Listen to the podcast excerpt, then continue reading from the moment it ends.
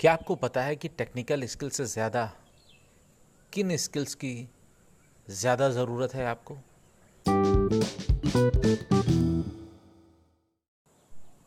मैं ये नहीं कह रहा कि टेक्निकल से स्किल्स ज़रूरी नहीं है। उनकी इम्पोर्टेंस अपनी जगह है। लेकिन टेक्निकल स्किल्स को सीखने के लिए कुछ स्किल्स की ज़रूरत पड़ती है। और टेक्निकल से स्किल्स सीखने के बाद भी परफॉर्म करने के लिए आपको कुछ स्किल्स की ज़रूरत पड़ती है। मैं उन स्किल्स की बात कर रहा हूँ जिसको आप टेक्निकल स्किल्स की तरह जज तो नहीं कर सकते मेजर नहीं कर सकते। लेकिन जिनके ना होने से आपकी परफॉर्मेंस पे बहुत असर पड़ता है। मैं बात कर रहा हूँ सॉफ्ट स्किल्स की और बिहेवियरल बिहेवियरल स्किल्स की।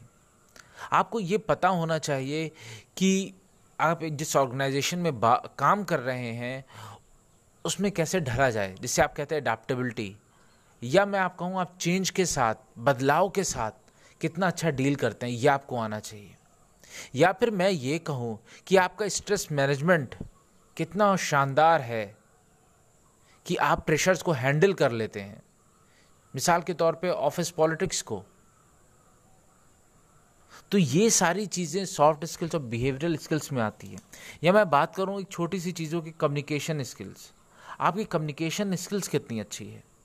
आप कितने कॉन्फ्लिक्ट क्या चीज़ कॉन्फ्लिक्ट्स को दूर करते हैं, कितना अच्छा आप लोगों को परसुएट करते हैं।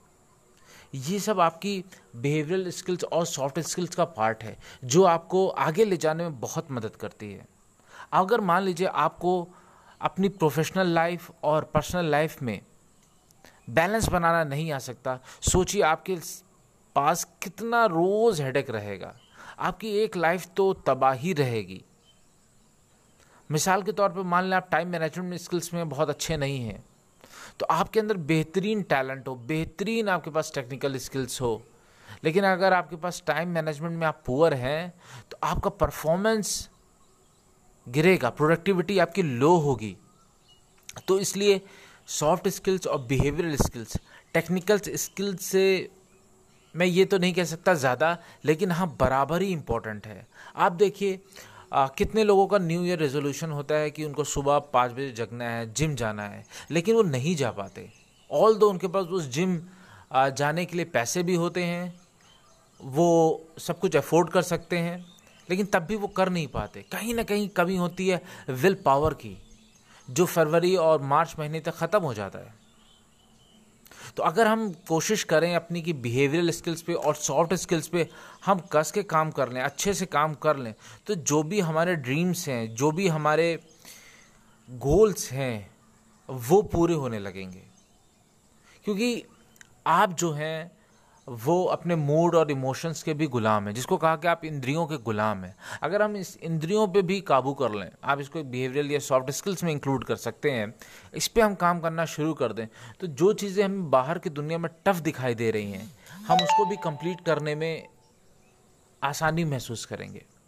तो थोड़ा सा फ़िक्र करिएगा कि ये सॉफ्ट स्किल्स कितनी ज़रूरी है हमारे लिए।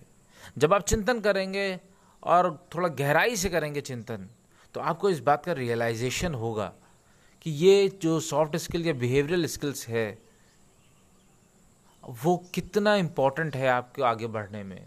जब आपको ये रियलाइज़ होगा, आप उसके लिए धीरे धीरे काम करना शुरू कर देंगे। आज के लिए इतना ही। बहुत जल्द आपसे फिर मुलाकात होगी इसी पॉडकास्ट पे, जिसका नाम है बिस्मिल कम्युनिटी